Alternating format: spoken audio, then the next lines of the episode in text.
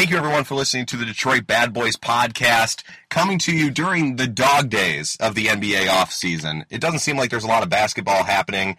You have primer, Olympic Games, a little bit of Drew League, but most of the N B A offseason has come and gone.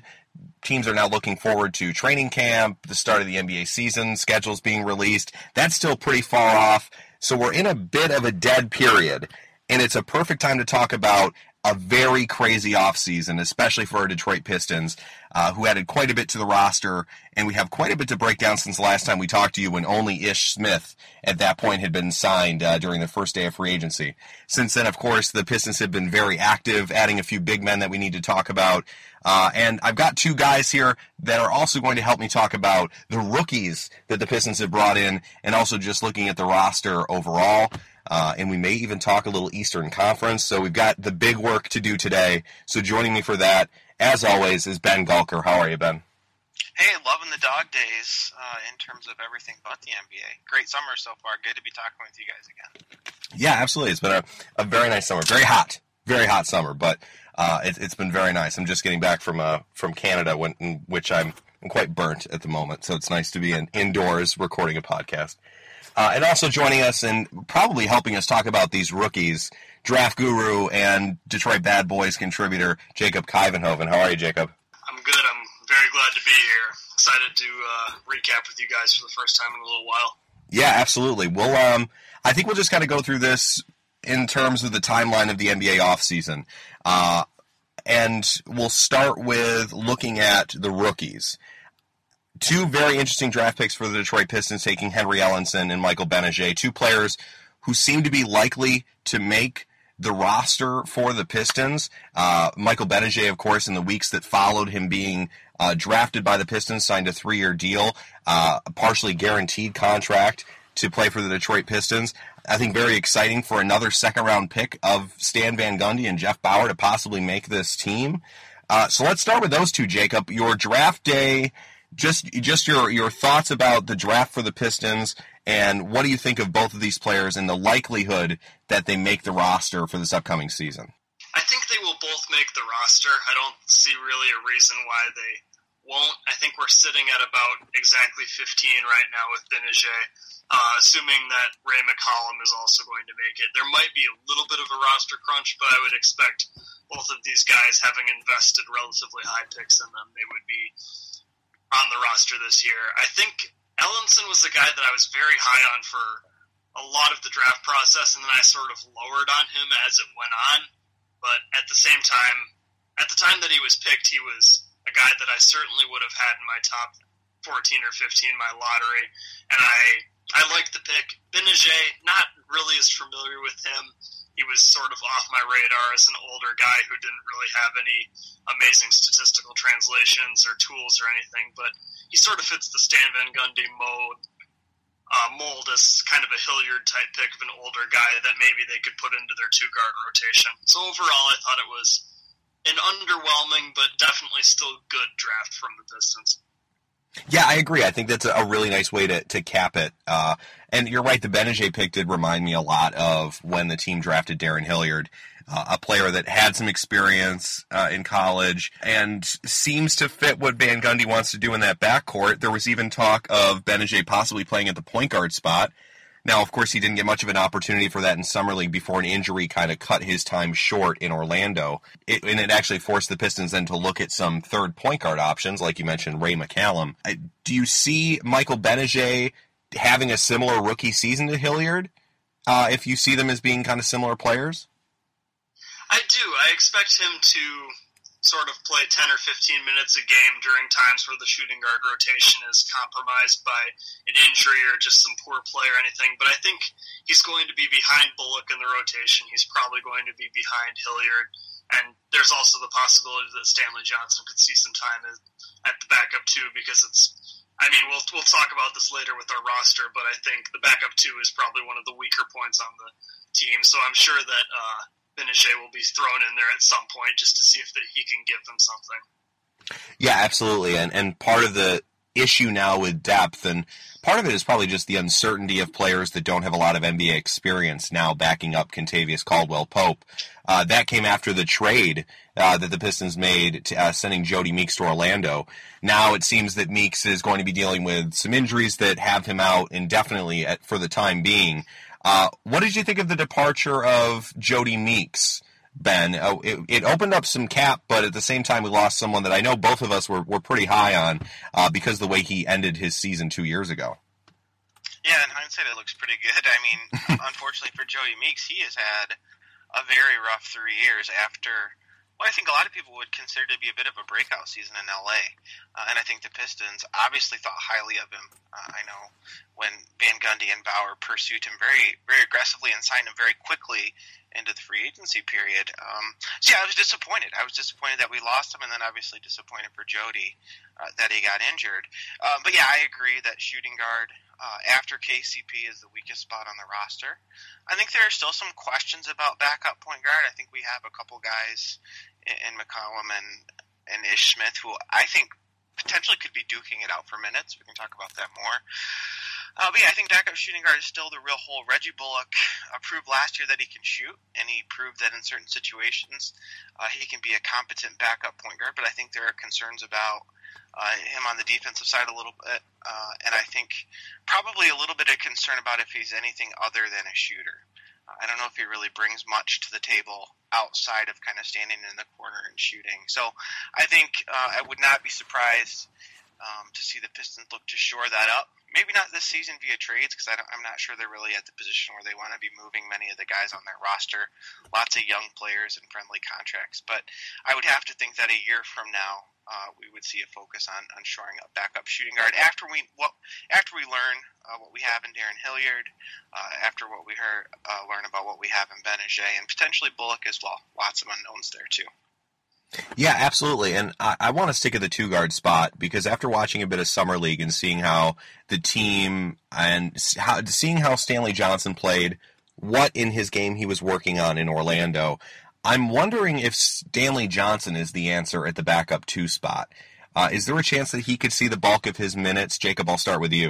At the two instead of the three, uh, is there anything that, that makes you think he's more at the at that two spot for the Pistons? Um, I've made it pretty clear over the course of this podcast that I see Stanley Johnson as more of a three and maybe even more of a four in the future. I think that that is possibly his most effective way to use his quickness and strength. Mm-hmm. But at the same time, I think the The clearest way for Stanley Johnson to carve out a real role on this team is through the backup shooting guard position. And if he can get his three-point percentage up into the mid-thirties, I think he can be effective there. And I do believe that just based on the construction of this roster, I think that's where he will be playing a lot of minutes. It, it, I, I guess it depends on who you ask if it's a good thing or not. But if K C P continues to play thirty-five plus minutes a game, there aren't that many minutes to be had at that backup two-guard spot. But this is going to be a very big season for K C P's going into this contract year. Ben, what do you expect from him? Do you see, especially with the depth issues behind him, uh, K C P having to take on a large, if not larger, role in the starting unit? Yeah, I mean, I think he's the best shooting guard on the roster. There's no question about that. And he has the, the tools and the potential to be, you know, I think in the top half of defenders Um, in terms of starters at shooting guard. I'm not really ready to call him an elite defender yet, but I certainly think, you know, the top fifteen uh, shooting guards in, in the entire N B A in terms of his defense. Um, I do think that the Pistons are going to have some challenges with shooting the ball, uh, given who we signed at backup point guard. So I think the second unit is going to have to have some shooting somewhere. Yeah. So either that comes from K C P in terms of internal improvement. If he can shoot thirty-six percent, I think K C P becomes, no questions asked, he's a starting caliber shooting guard and is a very well-rounded player who a whole lot of teams would want to have on their roster. Uh, if he's not able to get there in terms of shooting the ball, then I think there are going to be situations where I think Reggie Bullock's going to have to play some minutes. He's going to have to step up because the Pistons are going to need that shooting. And, you know, Summer League is Summer League. I mean, Austin Day looked like an all-star. We know that. So Summer League can only tell us a little bit about what we ultimately want to know about these players. So regardless of what Stanley did in Summer League, he's still got to prove uh, at the N B A level that he's capable of knocking down open shots. And until he's able to do that, I, I don't see him as a viable shooting guard because um, for all the things that Ish Smith does have going for him, he is certainly not a shooter. Uh, and I, I don't see how you could put Stanley at the two with a mystery man at the three. I'm not even sure who that would be yet um, yeah. in terms of the, the backup unit. So I think we got to have some shooting. And, and I think uh, Reggie Bullock is the most obvious solution to that particular problem. Yeah, I I, com- I completely agree with you, and you're right that it seemed this offseason there had to be a focus uh, if we were trying to improve the team on improving the production of the bench and just finding more shooting across the roster. And it does seem like Stan Van Gundy did find a few players that will help in that. Henry Ellenson is definitely uh, one of those players, uh, and the other was Jon Leuer. And uh, Ben, when you when you mentioned we, we are going to have to find some shooters for that bench unit because of the addition of Ish Smith, and we know he's not a great shooter, um, and and probably won't provide much at all uh, in in terms of adding to the three point numbers.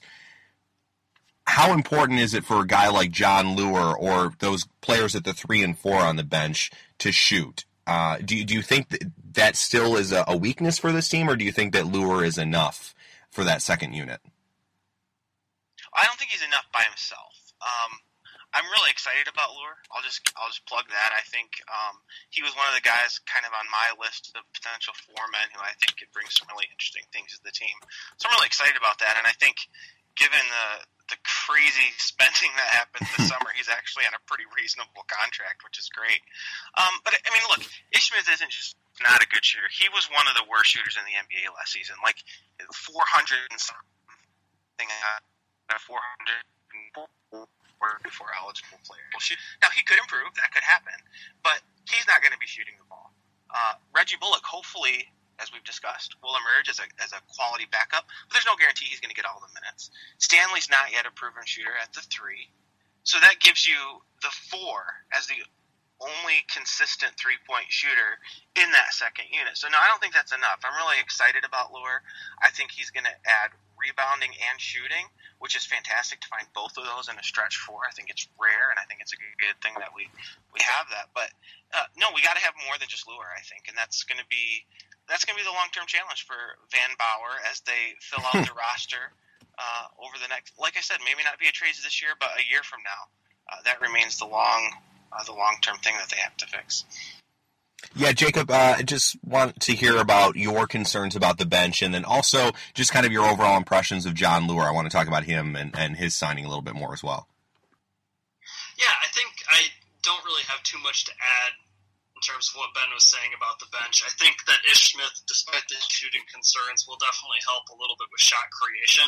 I'm not sure if he'll be able to quite create the looks that other team, other players on, you know, his team are going to need in terms of like the high caliber looks, because I do think the spacing is going to struggle. But he's, he's not Steve Blake in that he has the quickness and he has the penetration abilities that are really coveted by this unit. And we, we watched the second unit struggle all year, and I think he's a guy who could directly address that. But I do think that overall shooting on this team is still going to be a big weakness unless you could really count on Bullock, K C P, and Leuer. Uh, Leuer in general, I think I think he's getting paid to back up over four years. I don't really have a huge problem with his contract. I would, I guess, preferred them to go to that eleven million dollars or so. Someone like Maurice Harkless, who just signed for four and forty, something like that could maybe be better. I think the, the question with Leuer isn't so much whether you want him or somebody, whether that space that we took to sign Leuer and Marjanovic was only made possible by avoiding the fifth year on Andre Drummond, and that was sort of his incentive for waiting to sign the extension so he could have the extra cap space. So I think the question would be whether you'd rather have a fifth year guaranteed for Andre Drummond or whether you'd have Leuer and Marjanovic on three or four year deals. Yeah, that's a really good point. What did you think of the, the cap number uh, for Leuer? I, I know talking about Harkless a bit, you, you kind of just touched on it, but eleven million dollars a year for Leuer. Uh, with the really insane spending we saw this summer, does that number bother you at all for, for Jon Leuer?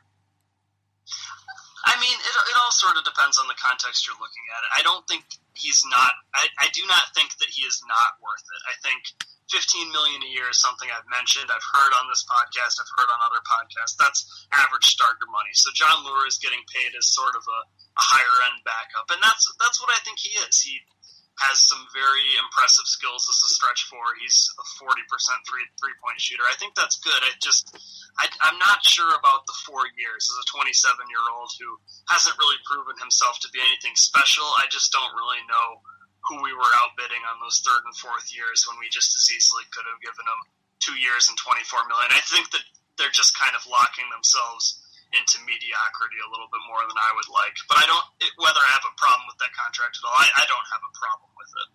Okay. Uh, let's stick at the, the forward spots for a minute, because I thought the Leuer signing was really interesting. And, and Ben, I know we had talked on Twitter about how I thought it was a little redundant to sign a player like Jon Leuer after drafting Henry Ellenson. Uh, I've, I, I still kind of feel that way, but I want to hear what you guys have to have to say about it. And I guess I want to frame it this way. Um, what does the signing of Jon Leuer say about Marcus Morris and Tobias Harris? Is there anything about those two starters that it says? Uh, you know, does this mean that maybe we don't feel as confident about Tobias at the four? Does it mean less minutes for Marcus Morris at the four? Uh, what does signing Leuer mean for those two players? Well, I hopefully I I would hope that it means Marcus Morris doesn't play any minutes at the four, because I think he's particularly ill suited to the four, unless you're, you know, talking about a few minutes here and there for very niche situations. I do not think Marcus Morris is a solid four man. I don't think he's a good enough rebounder, and I don't think he can match up against any traditional fours uh, in terms of rebounding and, and defense. So if it means Marcus Morris isn't playing minutes at the four, I'm actually excited about that. I think that would be a good thing. I don't think it says anything at all about Tobias Harris. I think Tobias Harris is going to be the starter at the four, and I don't think uh, Jon Leuer threatens that in any way, shape, or form. I think, um, as we've talked about at length on this podcast, Tobias um, is a stretch four who can also put the ball on the floor, which is an incredibly rare thing to have. And as we've talked about, the need for a secondary ball handler other than Reggie Jackson, you get that from your four-man as well as um, floor spacing. But I think that's an exceptionally rare thing to have, and I think that's a good thing. I do think there's a question as to whether or not um, Tobias might slide over to the three a little bit more this season, maybe a backup uh, three position when, when Morris is resting. And I think that actually might be one of our better shooting lineups, ironically, is if you go big, you get better at shooting. Not many teams can do that if you slide Leuer into the four. So, you know, I don't think it has big implications for either player. I think Leuer is essentially an upgrade over Anthony Tolliver. He's a better shooter, and he's a better rebounder, uh, and he's younger. Uh, and I think there might actually be situations in which Leuer ends up playing a little bit of the five. I think the Pistons have a an interesting um, opportunity where they could actually have a stretch five Uh, and have a guy at the five who can rebound and shoot the three. Probably not for extended minutes, but I think they could they could give that look and potentially cause some teams some problems. So uh, I don't think it threatens anything for Morris uh, and for Harris. I think it just gives us depth. Now, with respect to Ellenson, I, I just want to state really clearly the kid is nineteen years old. And when we put that in context, I too would have liked Leuer on a three-year deal rather than a four-year deal. But Leur's twenty-seven now. He's going to be thirty-one when his contract expires, and Ellison's going to be twenty-three when that contract expires. So that sure. gives him, you know, two, three, four years to develop, which I think by all accounts is a pretty raw, uh, a raw game. Lots of potential, but still very raw and not ready for the N B A. So, you know, I think the Pistons have made two key errors with respect to developing young talent over years. The first one is rushing players in before they're ready, and I look at Rodney Stuckey as sort of the epitome of that. A guy who was a bit of a late bloomer, um, but the Pistons rushed him into something he really wasn't ready for. And I think the other thing they've done is given up on players too quickly, and, and maybe that's a side effect of rushing them a little bit. Uh, so in this particular instance, I like the fact that they don't have to do that with Ellenson. They can let him develop at a natural, organic pace, and you can play Harris and Leuer Uh, until you really know what you've got, until Ellenson's ready to play. Yeah, that's a really good point. And I, I really liked what I saw from Ellenson, and I started to notice the differences between Leuer and Ellenson and how Ellenson may kind of fit better in the N B A. I can actually see him playing a bit at that stretch five uh, like you're talking for Leuer. Uh, and I also think you're right. This is a, a younger player, and we can basically now use Henry Ellenson's entire rookie deal to see if he has a, a place, if he can carve out a role in this team, and to see if that's going to be worth what he might demand on the open market four years from now. Uh, and right now, you know, I don't think we'll see a lot of him this season just because there aren't a lot of minutes to go around at that four and five spot. And so, Jacob, I wanted to ask you about kind of that log jam, and, and also wanted to get your opinion of playing Leuer at the five and a couple of things Ben had mentioned. Uh, Do you see a log jam? Do you see guys fighting for minutes at the four and five now? I definitely see a log jam because I'm with Ben. I really like the idea of Jon Leuer at the five, especially in a situation where, you know, you're playing catch up, you need shooting everywhere on the floor. I really love him in that five role there, and I do love Ellenson in that role down the road, but especially I, I just don't think he's ready to be a contributor on this team that is going to have aspirations to be pretty high up there in the Eastern Conference playoffs. But, um, yeah, there's definitely going to be a logjam because you're talking about Leuer, who's intriguing as a center. You're talking about Ellenson, he's intriguing as a center down the road, too. And you already have three centers on the roster on relatively long-term deals, and there there just isn't going to be really a spot for these guys. And I think I do want to see Leuer at the five, but I'm not exactly sure who that's going to push out. I do expect Boban to play a little bit more than Baynes, but I do expect both of them to play at the same time. So it's going to be a really interesting thing. There's just so many bigs on this rotation, and I can't quite predict exactly with one hundred percent accuracy right now how that's going to shake out. Yeah, well, let's continue talking about this by introducing uh, the player you've mentioned, Boban Marjanovic, the seven foot three big man that comes to the Pistons as a restricted free agent from the San Antonio Spurs. Stan Van Gundy basically taking advantage of the Spurs after they signed Paul Gasol, uh, knowing that they were going to be losing Tim Duncan. And due to their cap situation, we were able to sw- swoop in and take away their big man again for a second straight offseason. Uh, what do you think of Boban? What does he bring to the table? And how is he different from Aron Baynes? Let's start with those three things. I guess the way that he's different, in my opinion, is that he is actually a little bit more proven than Baynes was coming onto the team. His advanced stats are much, much better than Baynes' were. I mean, his he's a bigger guy. He's got better rebounding numbers coming in. I'm not quite sure if he has the same kind of level of sort of high-level experience than Baynes does, but I... I, I'm, he's not as good of a free throw shooter. He might not have the same kind of touch that Baynes does, but I think he's a significantly higher upside guy, if nothing else, that his advanced metrics were so good when he was able to see the floor in San Antonio. So I, I really like him as a gamble for seven million dollars a year, getting paid well below backup money just to sort of see if he can pop. I'm not sort of I'm not convinced that he really fits the best into the modern N B A game, but as far as a gamble that they're going to take, I mean, I, I have greater issues with them sort of inhibiting their flexibility, but him at three years and twenty-one million dollars, I think that's a pretty good contract in terms of seeing if there's there's more to the Boban experience than just his spot minutes in San Antonio. That's right. We're talking about the guy with the third highest P E R of players who played at least twenty-five games and was eligible for that position, and that that's not a great advanced stat. Always, anyway. Although just it's the greatest advanced stat, Jordan. He's, he deserves all that recognition. That's right. It's the third best player in the N B A, joining the Pistons this offseason. Ben, what did what did you think of the addition of Boban Marjanovic? Oh my God, I love this signing. Let me just say that. Um, yeah. So as a guy who definitely appreciates advanced stats, like Boban is a permanent monster, and there have been a lot of conversations on the blog and the comments about the reliability of things like, you know, per thirty-six minute stats and whether or not bench players who produce really well in short spurts can produce that over the long term. And I think those are valuable questions, and I think they're valuable conversations.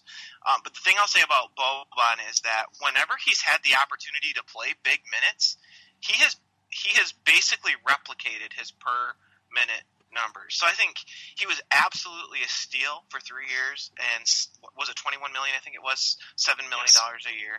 And I think the other thing that it does is you've got Aron Baynes on essentially the last year of his contract. He's got a player option, and with an exploding cap, Uh, almost certainly he's going to opt out and try for one more big contract after what was really a very solid year last last year in Detroit. So, in my opinion, Aron Baynes might be the most, you know, might be the guy they're looking to trade uh, more than anyone else. So you you've got insurance at backup center. So, one, the first good thing that you're doing is taking a chance on a guy who's been insanely productive uh, in a limited role. And the second thing you're doing is making sure that you've got a backup center you can go to if you decide to trade Aron Baynes or if Aron Baynes decides to opt out. So I saw this as a very opportunistic sort of signing, uh, and I'm a huge fan of it. And yes, he's seven three. Yes, he's a little bit slow.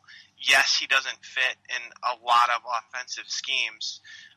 But ultimately, as long as this is Andre Drummond's team, we're talking about a role that's twelve to fifteen minutes a night. And I think having a guy like Boban in that role uh, could really pay some huge dividends. And, and, Jacob, one thing you did mention is free throw shooting being not quite as good as Baynes, but he's still a seventy-six percent free throw shooter. Uh, and that gives the Pistons a little bit of flexibility uh, in terms of those hack-a-drum, bag-a-drum strategies that we're bound to see. I wanted to, to just get back to Boban for a second. I think Stan Van Gundy's been very strategic with the way he's tried to put together this front court around Andre Drummond. We saw Jon Leuer signing. Uh, one of the big things that Stan Van Gundy mentioned after he was signed was he really liked his defense, his ability to defend the perimeter, to step out. He's got good footwork. And we saw how Kevin Love and other stretch bigs have really hurt the Pistons. And Jon Leuer, part of his signing was his defense. It wasn't just the shooting, but also his defense. Aron Baynes, it's those late-game situations. He's such a great free-throw shooter. We can go to him in kind of a closer role for a big man. And then there's the signing of Boban Marjanovic. And I just have to think that Stan Van Gundy looked at him as a prospect and thought that at seven million dollars a year, with Aron Baynes in the last year of his contract, likely to walk because, uh, Ben, I think you're right. He had a very nice season, solid if not spectacular, but very good in his role with Detroit. And we'll probably have another season like that, maybe with less minutes, but probably similar in this next season. So if we're going to lose him, why not take a chance on someone like this that they just don't grow on trees? Guys like Boban just don't uh, come along that often in the N B A, so I think it was worth the risk. Especially, you're right, it's a role that's pretty small. It does hinder that cap flexibility like we're talking about, Jacob. Do you see now a trade that needs to be made Uh, to kind of even out this roster and to kind of improve the cap situation? Can you see that as something the Pistons may do even before the start of this next season? It's going to be tough to give the Pistons more flexibility in the future because they essentially spent up to the cap with Drummond's low cap hold and then extended him for the full max. So it's going to be tough to really give them more flexibility unless they trade one of the higher cap holds or higher cap numbers on their roster like Harris or Jackson or Drummond. And I, I don't really see that happening. I think that this is basically our roster, but I think if there is a team that is really hurting for centers, then I think something that like Ben was talking about with moving Baynes or Marjanovic or someone like that for more of an established backup guard, I think that could happen. Yeah, that's exactly what I would target with Aron Baynes. If if there's a playoff team that needs to shore up its big rotation, I mean, Baynes is a fantastic backup big. He's a guy who's probably not quite a starter on most teams, but really a, a good free throw shooter, a good rebounder, and a halfway competent scorer. I could see a lot of time, a lot of teams. Um, you know, someone has an injury, but they still want to make a run in the playoffs. I could definitely see the Pistons being opportunistic and improving via trades that way. Any other players on the roster that you could see possibly being traded after the moves the Pistons made in the draft and free agency, or does it just seem to be Baynes at this point that could be moved? Morris. Oh, Marcus Morris? Why, why do you think that? Uh, he's just super cheap, and then there's an argument that you don't really need him if you see Harris more as a, a wing, if you see Uh, Stanley Johnson being able to step into that role. I think, you know, we've sort of talked about Marcus Morris as the odd man out of this future plan for the Pistons for a while on the podcast, and I, I, I mean, I don't think he's played quite poorly enough to merit that to a certain extent, but at the same time, I think everybody knows that the team has put more resources into Stanley Johnson and Tobias Harris. Yeah, that's very true, and you're right. With that contract and off a season that was spectacular for Marcus Morris, I mean, more than what most people expected, especially if you look at the, the second half of his season the month of April shooting fifty percent from three. I, he had an incredible second half of the year. You might be able to sell high on Marcus Morris, but it does put a little bit of pressure then on Jon Leuer to get to kind of pick up the slack of the minutes at the four spot, and Stanley Johnson or someone to step into that three. So if we see Marcus Morris walk, Ben, who who uh, who do we turn to at that three spot? Is it just as simple as putting Stanley in there? I wouldn't be surprised to see Marcus dealt uh, a year from now. I would be a little bit surprised to see him dealt this year. I think ideally Marcus is best suited to a six-man role where he can sort of be the focal point of a second unit, or one of the focal points of a second unit. So, you know, I don't know Marcus Moore's personality. I don't know how he would, you know, adapt being sort of demoted and seeing Stanley promoted over him. But in a perfect world, that's what I'd love to see happen over time. I think Marcus, at his price point, he's locked up through the twenty nineteen season at five million dollars a year. I mean, that's a fantastic price for a proven rotation small forward, in spite of the fact that he's not a great shooter. So ideally, that's what I'd like to see happen with him, because I think it would be hard to replace his production for the dollar. Um, but I, I just have no idea if his personality is conducive to that. Only uh, Stan Van Gundy and Marcus know that. Um, but yeah, I mean, he's an ideal trade piece because of the production for the dollar. So if you combine him with Aron Baynes or something like that, I mean, it wouldn't surprise me to see that happen. Um, but I, I also don't expect Marcus to be dealt this year. I think the Pistons need him for one more year while they figure out starting small forward and backup small forward situation. No, I think I think that's pretty well said. I think, uh, like Ben said, the team really needed Morris, especially over that second half. So I would sort of, I, I sort of wouldn't be surprised if they really saw him as a piece that they needed for a while. But at the same time, we've seen this team take pieces that were helping them at the time, but not really in the long-term plan, and move them for assets that could be more helpful in their view over the long term. So I think if I looked at a guy on the roster who sort of fit that mold as sort of the Brandon Jennings of this year, I think it might be Marcus Morris. Yeah, I think that's fair. And again, we've seen Stan Van Gundy be pretty opportunistic in his trades.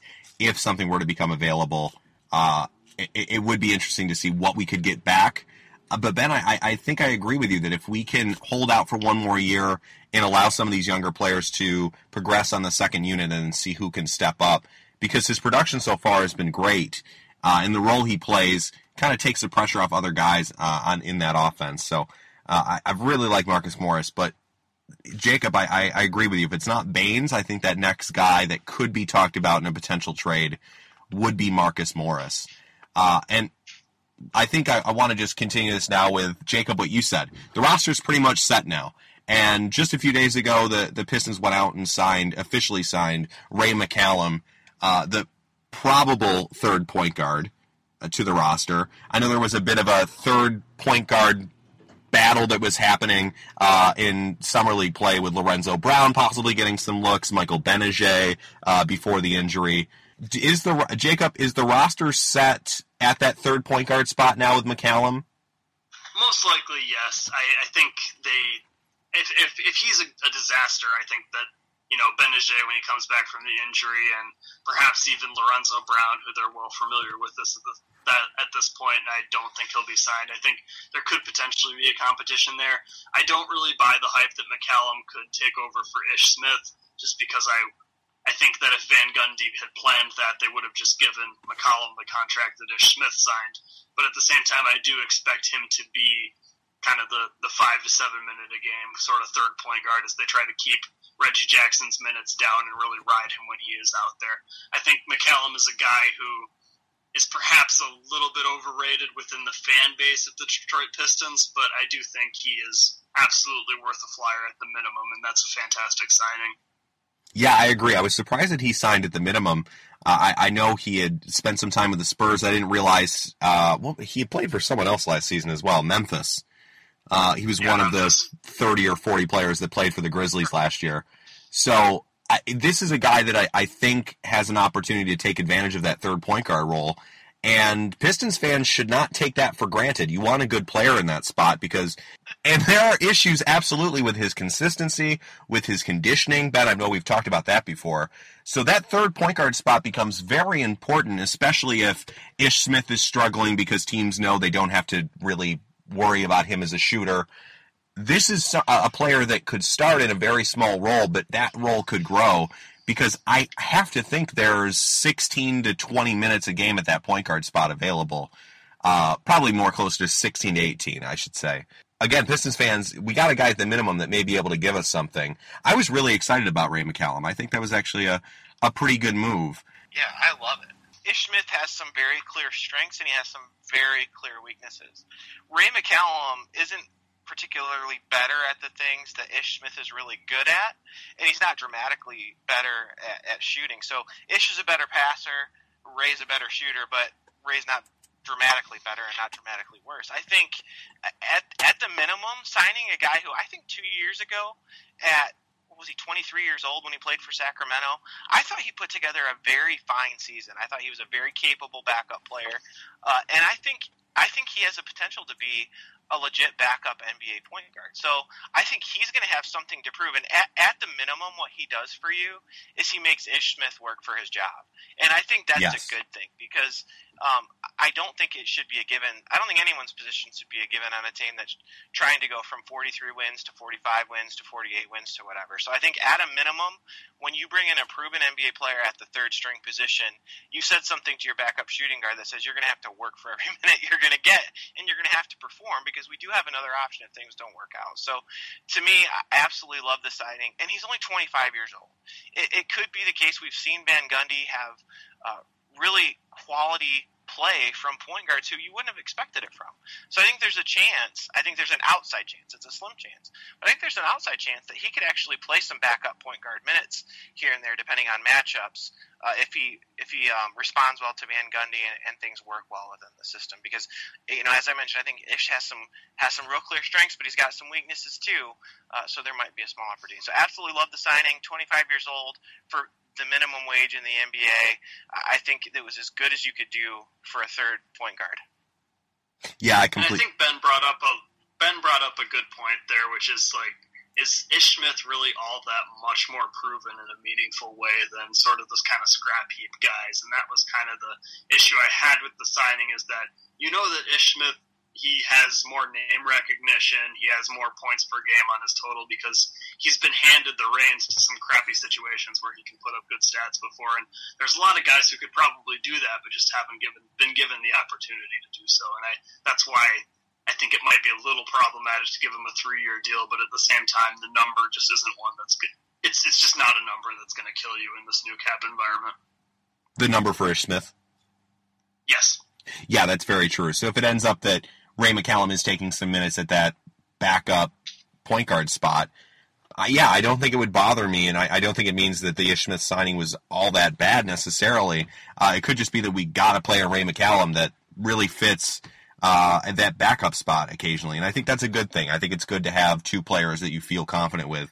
Uh, and, Jacob, you're right. They're, they're two players that have proven, I, I, I would say, just because Ish Smith playing for ten teams in six seasons and his best season being with the worst team in the league, I think there are still some questions about his game and how that's going to translate to him running the second unit.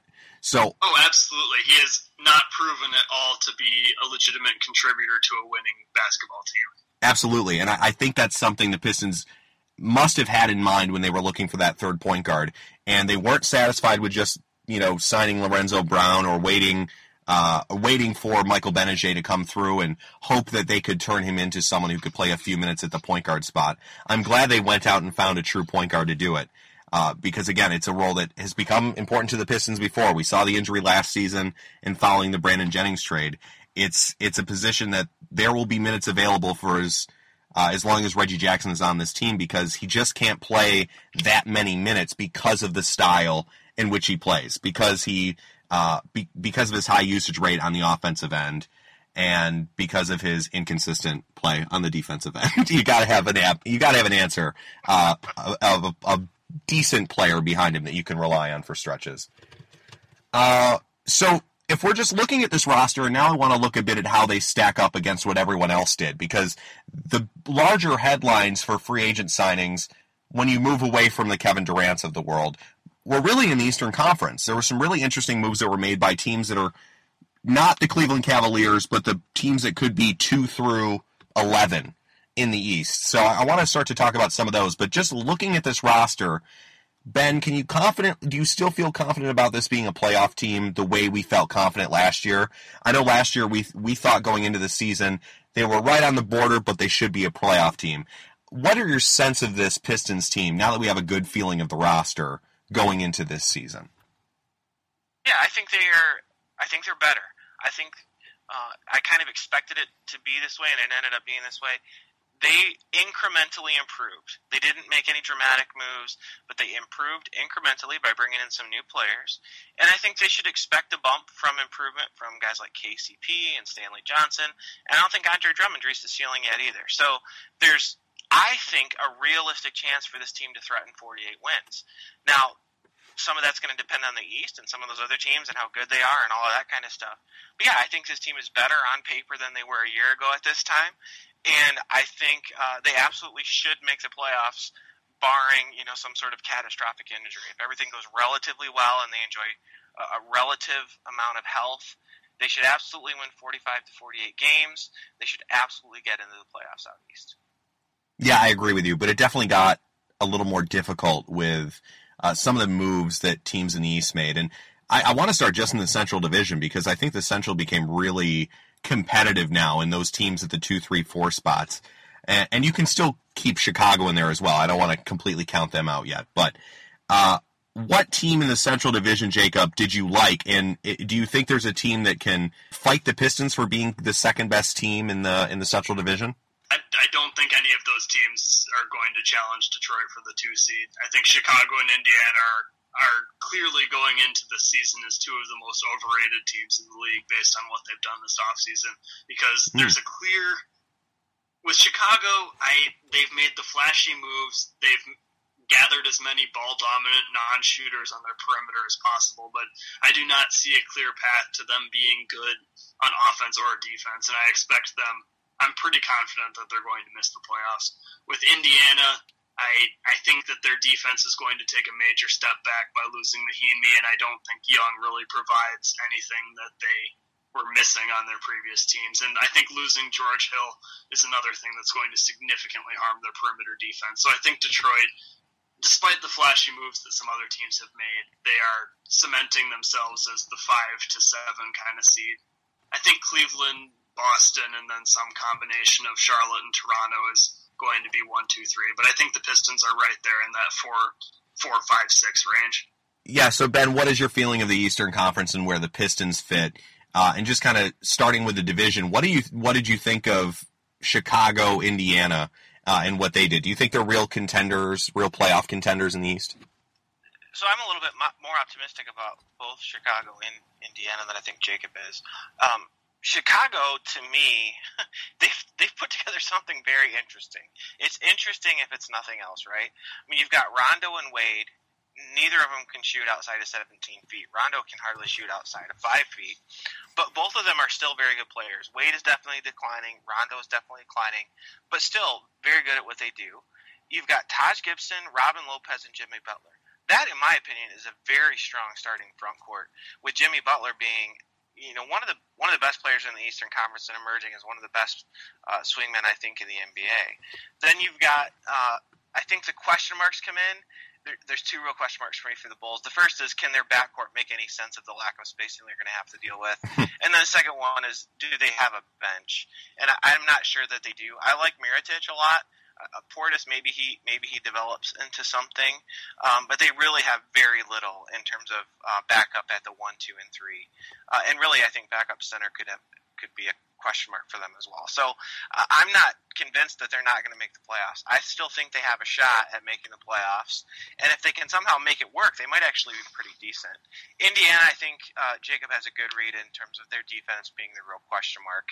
They essentially, you know, traded guys who might be a little bit better offensively, um, and, and improved offensively a little bit and got a little bit worse defensively.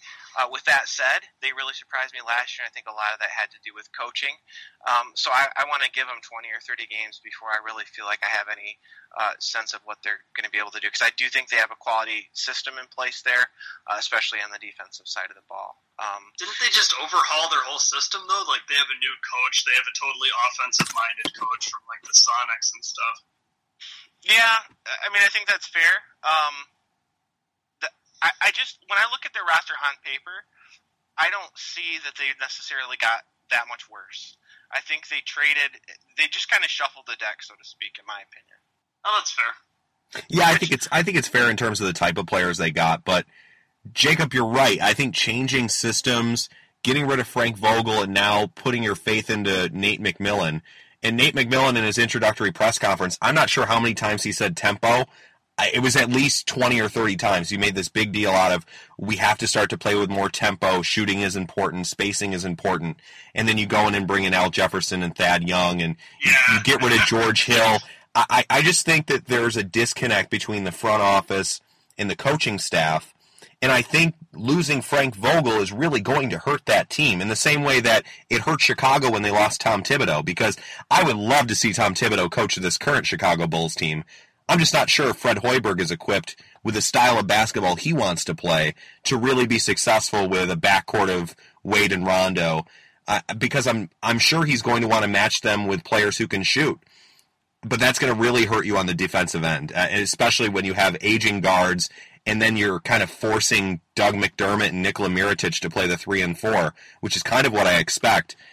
I have this feeling that both of those teams are really going to struggle because there's an identity issue that they're kind of fighting. And that's that's what I feel confident about with the Pistons, is we don't have that issue of identity. We clearly know what type of, what style of basketball we're playing. Uh, and it's probably because our president is also our coach.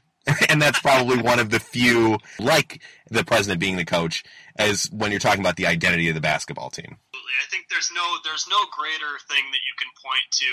The, the East is so muddled. There's probably only two teams, them being Brooklyn and Philadelphia, that you could point at them and say that there's no way that they're going to be a playoff team. So the way I kind of like to look at it is just looking at the rosters and sort of parsing through which teams can you really feel confident are going to play good defense on a night-to-night basis, because I think that's the clearest path to a playoff spot.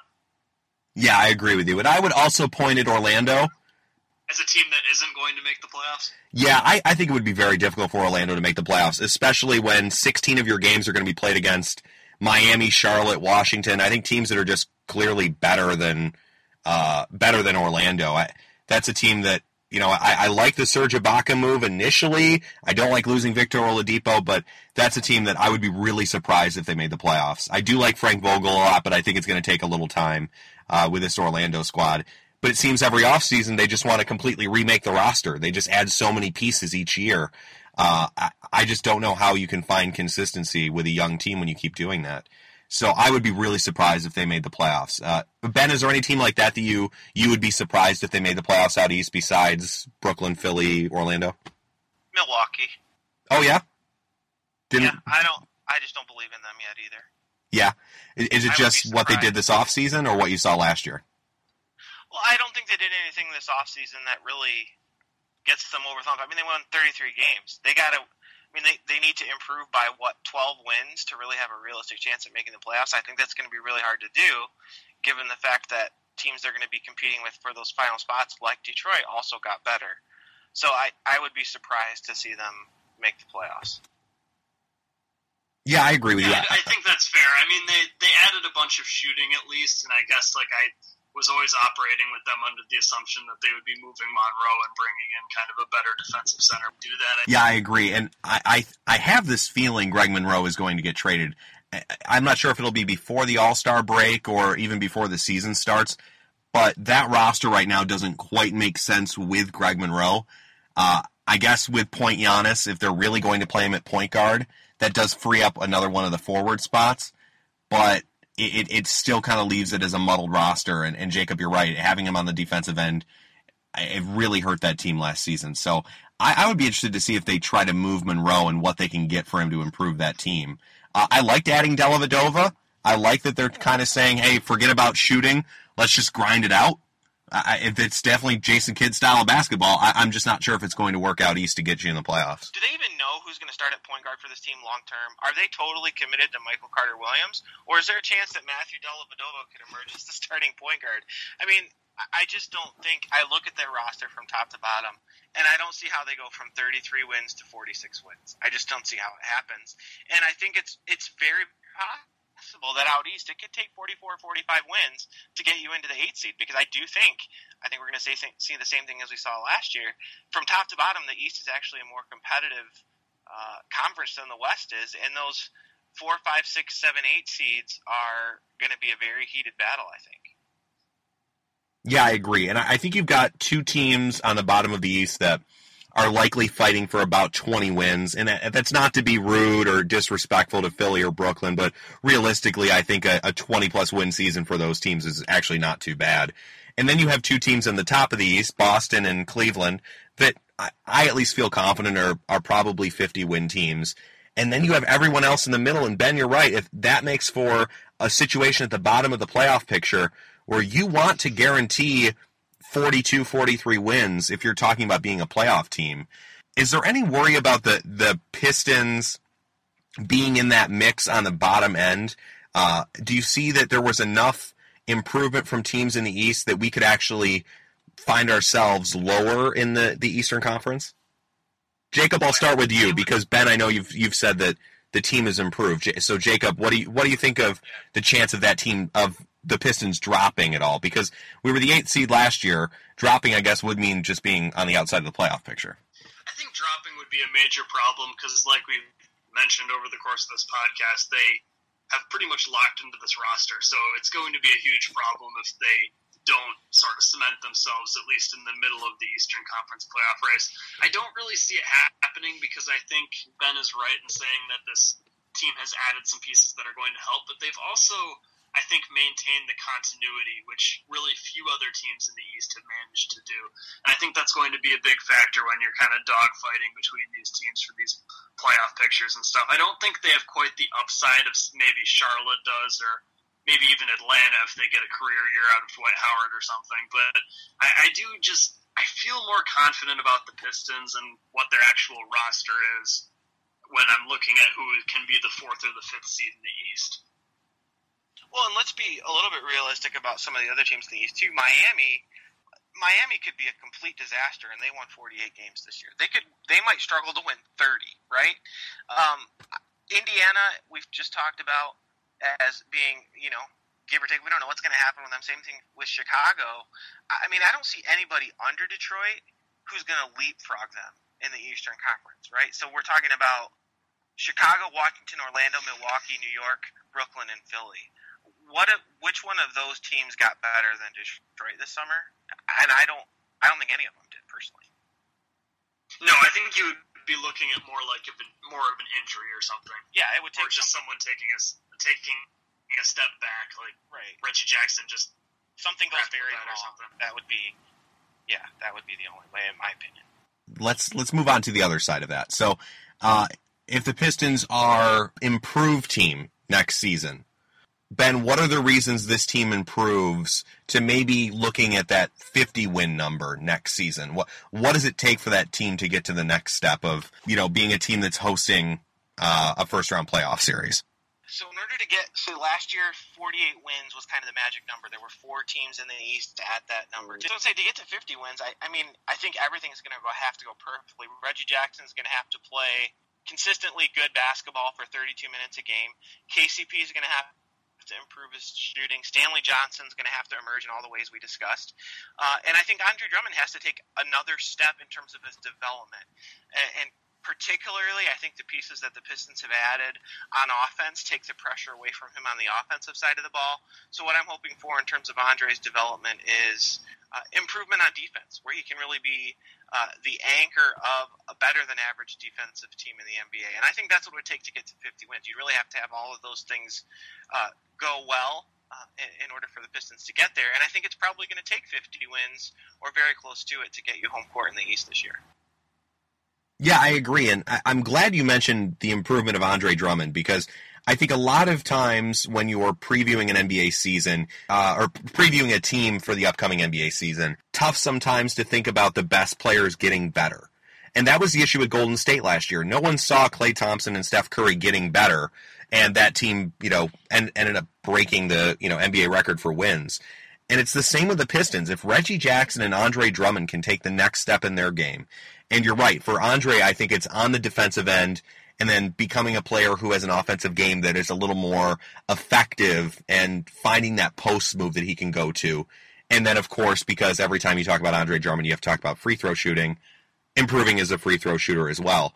But also to Reggie Jackson. If Reggie Jackson can improve as someone who can run that offense and create for others better instead of just working out of that pick and roll uh, and so much of the offense coming from that, if he can just improve as a distributor, I think there's a chance for this team to take a step up if we see Reggie Jackson become more efficient and Andre Drummond become more dominant. And I think that's how it would happen. Uh, I, I've seen a lot on Detroit Bad Boys and other other um, media outlets talking about the Pistons that it's K C P's time or Tobias Harris's time, but I still think it comes down to Reggie Jackson and Andre Drummond. Yeah, they're the two. I mean, they're the two pieces, right? I, I think Tobias. I think Tobias. The addition of Tobias Harris takes pressure off Andre Drummond's offense, and I think that is a fantastic thing because I really do think if he's going to become a legit superstar, he has to be better defensively. He just has to be. He get, he has good, but I don't think anyone who watches him thinks, oh yeah, he's a, he's a very good team defender. I think very few people would make that case.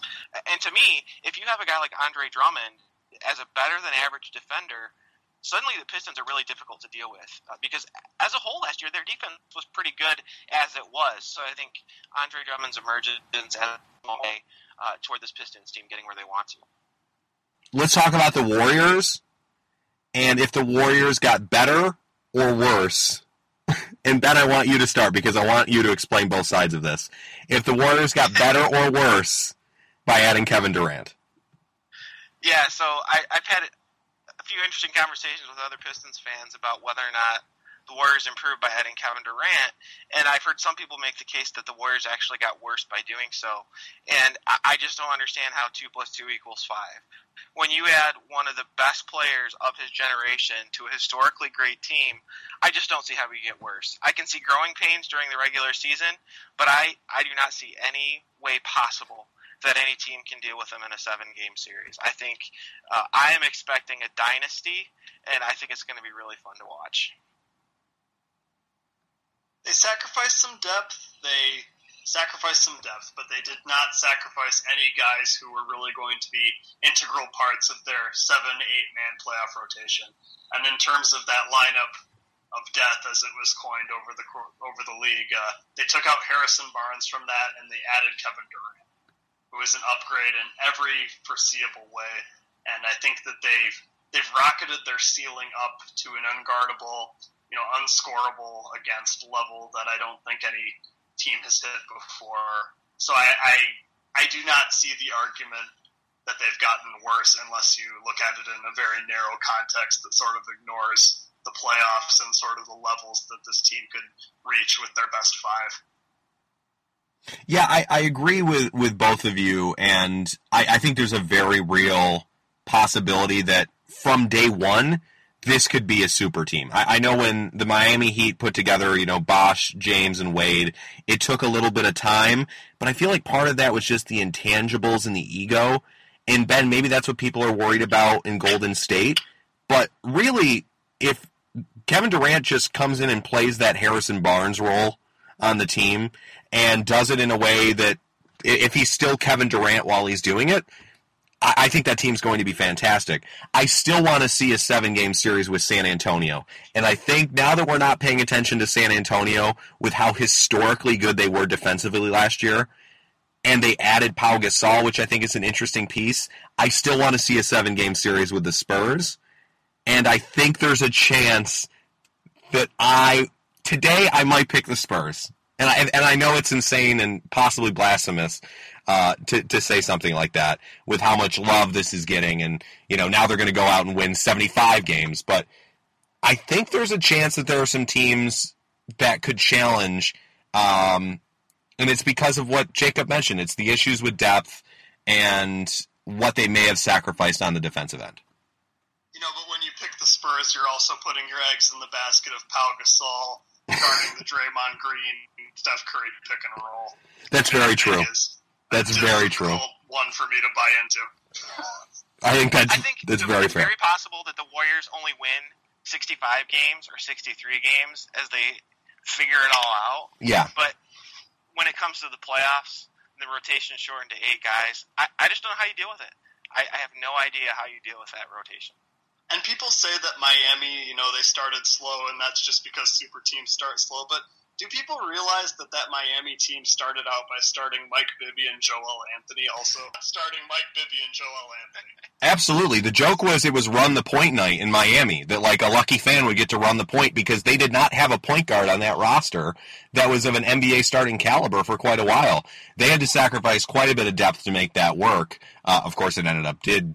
You know, it worked pretty damn well for a couple seasons, but I, I think there's a chance this works really well from day one, just because Kevin Durant and his personality, I think, fit really well in Golden State, and I think he works well in that offense, and it is scary. I, I think there's a chance they could be a seventy-win team again, uh, but Ben, you're right. I think you're probably closer to sixty-five or seventy, because I can see Steve Kerr laying off a little bit, just because that team pushed so hard for seventy-three, and then to find themselves on the losing end of a Game seven in the N B A Finals, I'm sure that is it's in the back of his head. We want to keep this team fresh and maybe keep a few tricks up our sleeve for a playoff run.